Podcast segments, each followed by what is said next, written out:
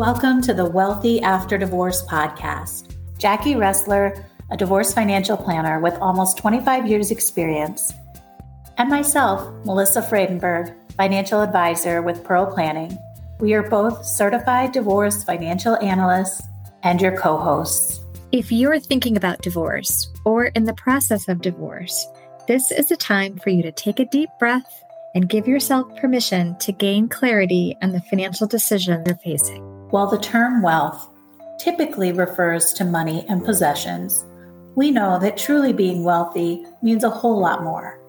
Together with our guests on this podcast, we will help you live wealthy after divorce.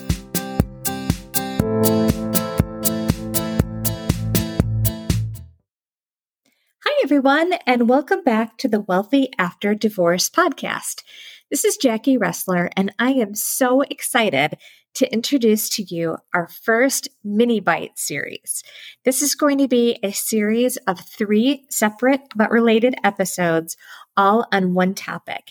And this, our first mini bite series, is going to be a post divorce game plan. For most of my clients, once the divorce is over, they feel overwhelmed. The truth is, you can go through any task, no matter how overwhelming, if you break it into small, manageable bites. And that's exactly what we're going to be doing. We've separated out the post divorce game plan into things to do now or immediately, things to do soon or within the first one to six months post divorce, and things to do later, things that you would want to do within the first year after your divorce is final. We're going to get you off to a strong start. Remember, the post divorce transition process is a marathon not a sprint. Slow and steady wins this race. So let's get started. Okay, is everyone ready for part one of our very first mini bite series?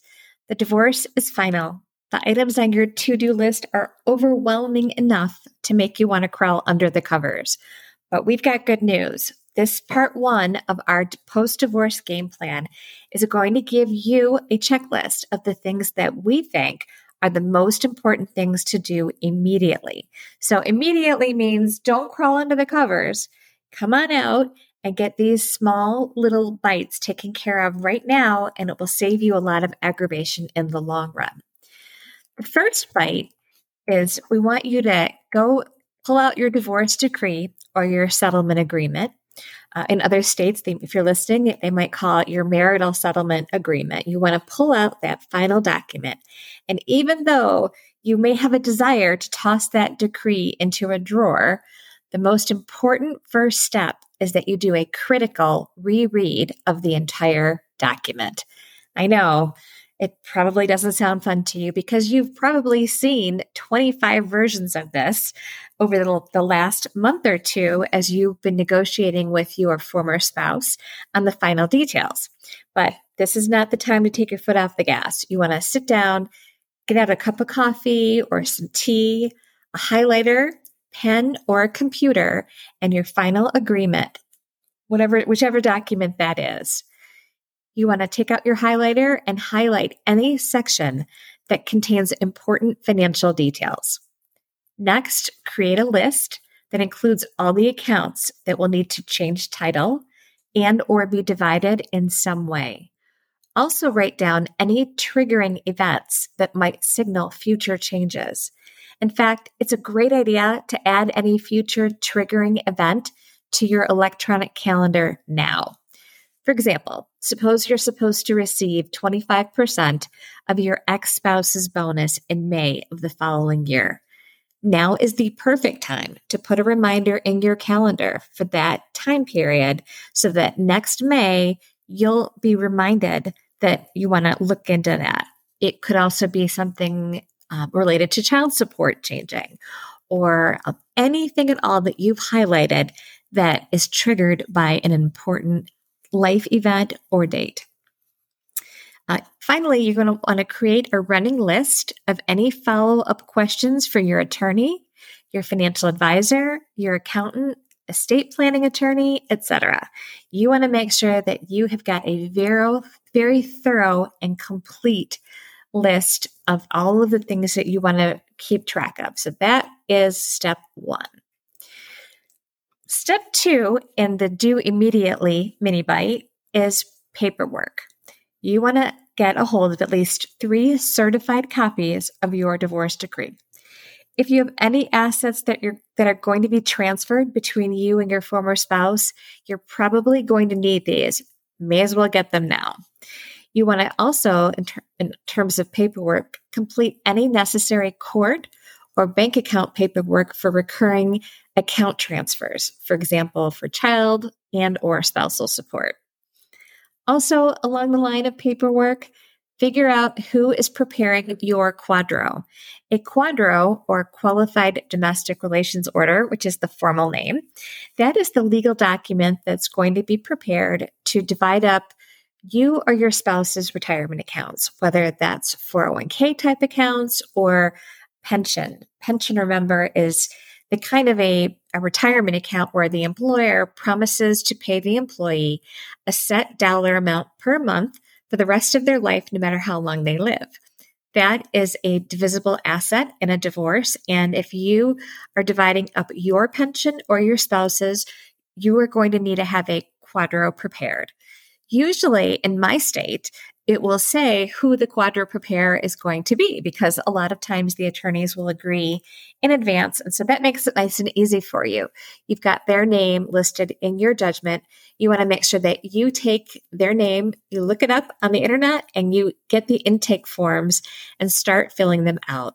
A lot of people think that that's going to happen automatically or that the attorney is going to alert the QDRO preparer to contact you which does happen sometimes, but you may as well be proactive and get those intake forms and start filling them out.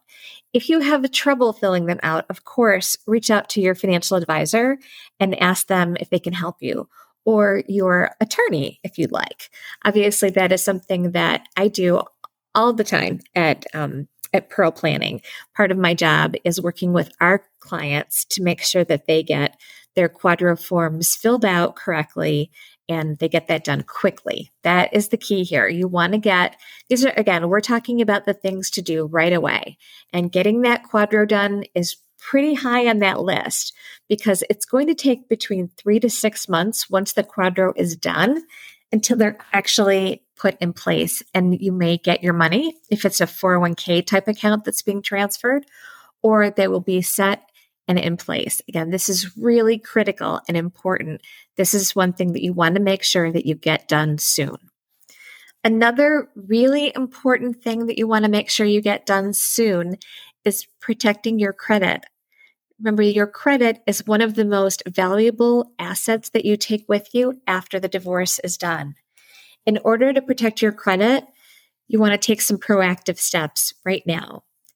One go ahead and close any joint credit card so there's no concerns on your part about additional charges after the divorce. Of course, you want to make sure that that's allowed in your divorce decree and that you are authorized and able to close down joint credit cards. But that's really important. Also, make sure that you remove your former spouse as an authorized user on all of your credit accounts. Last, you want to sign up for a free credit monitoring service like Credit Karma or Experian. This gives you peace of mind and will also help you confirm that all accounts that were supposed to be closed actually were. If you find out that a joint account that you and your spouse held that was supposed to be closed is still open, Credit Karma or Experian can alert you to that or getting a copy of your full credit report. And you would want to contact your attorney about that. But that again, protecting your credit is something that you want to get taken care of right away. Usually after a divorce, most people, their credit does take a short term dive, a small dip. I shouldn't say a dive, more like a dip. Um, but that does happen typically after divorce. However, it should bounce right back up as long as you are proactive in protecting it. Um, another item that is often overlooked, but is, in my opinion, really important is that payroll deduction checkup. So remember, while you were married, you probably had informed your employer that you were going to be filing married and joint for that year. So there are certain payroll deductions that go along with that election. you want to consult with your tax preparer or your CPA to confirm that you're going to your new payroll deductions are still appropriate or your current payroll deductions. For example, let's say you get divorced in July and you're that means that you're going to be filing as head of household or single for this tax year because if you are not married on December 31st of this tax year, you are not going to be able to file married and joint. So your only option at that point is to file as head of household or single. So one, how do you know which one you're going to be filing at? What as? Well, go back again, pull out that divorce decree that you already have sitting on your desk and look through it and see are you able to claim head of household? And that is going to be related to whether or not you are able to claim a um, one of your child as a custodial, as the custodial parent. According to the IRS, the custodial parent is the parent that has more than 182 overnights with that child. And that would allow you to claim head of household status. So look in your divorce decree and see if you're able to claim that. Um, if you are, you want to, again, check with your CPA to confirm that your payroll deductions are still appropriate. You don't want to be in a position where you are over withholding now or under withholding based on your new tax status. So that's just simply a matter of changing your W 4 with your employer for the current tax year. And again, that is something that you want to do right away. You don't want to wait three months, four months, five months. You certainly don't want to wait until the end of the year and it's too late maybe to change that. So I would highly recommend that you meet with a CPA for a variety of reasons after the divorce, but really important short term, immediately, make sure that you're giving your payroll deduction a checkup. Last but not least, um, which is something that I highly recommend again to everybody who's been recently divorced, pull out your post divorce budget.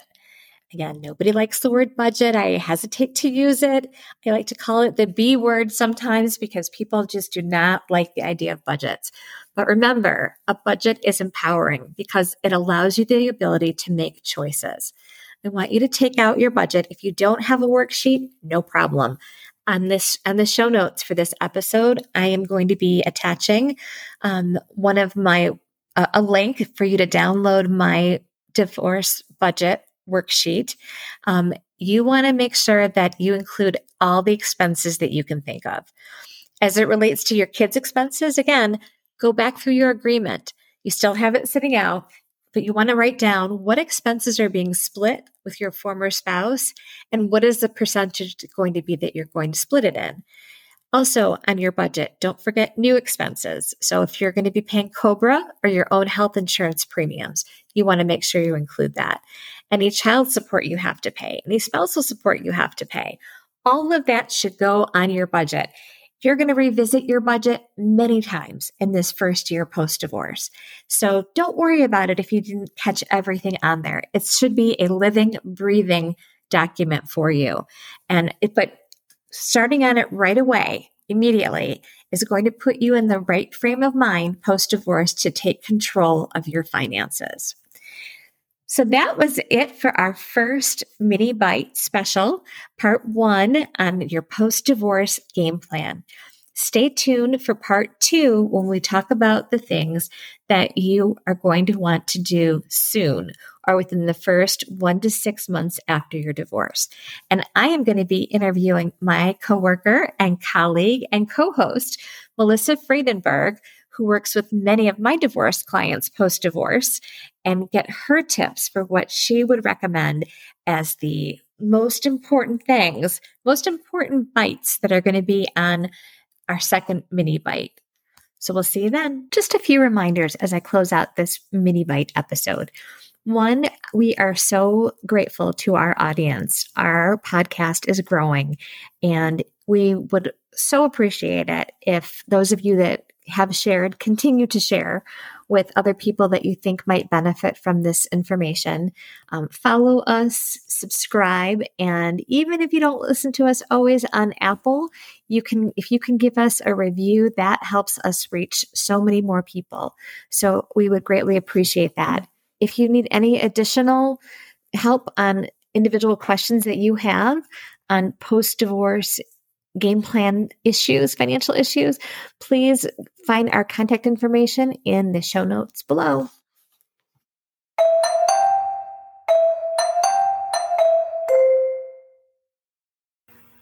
Thank you for listening to the Wealthy After Divorce podcast. You can find more information on Melissa Fradenburg and Jacki Roessler on our website, www.pearlplan.com, as well as on our podcast website, www.wealthyafterdivorce.com.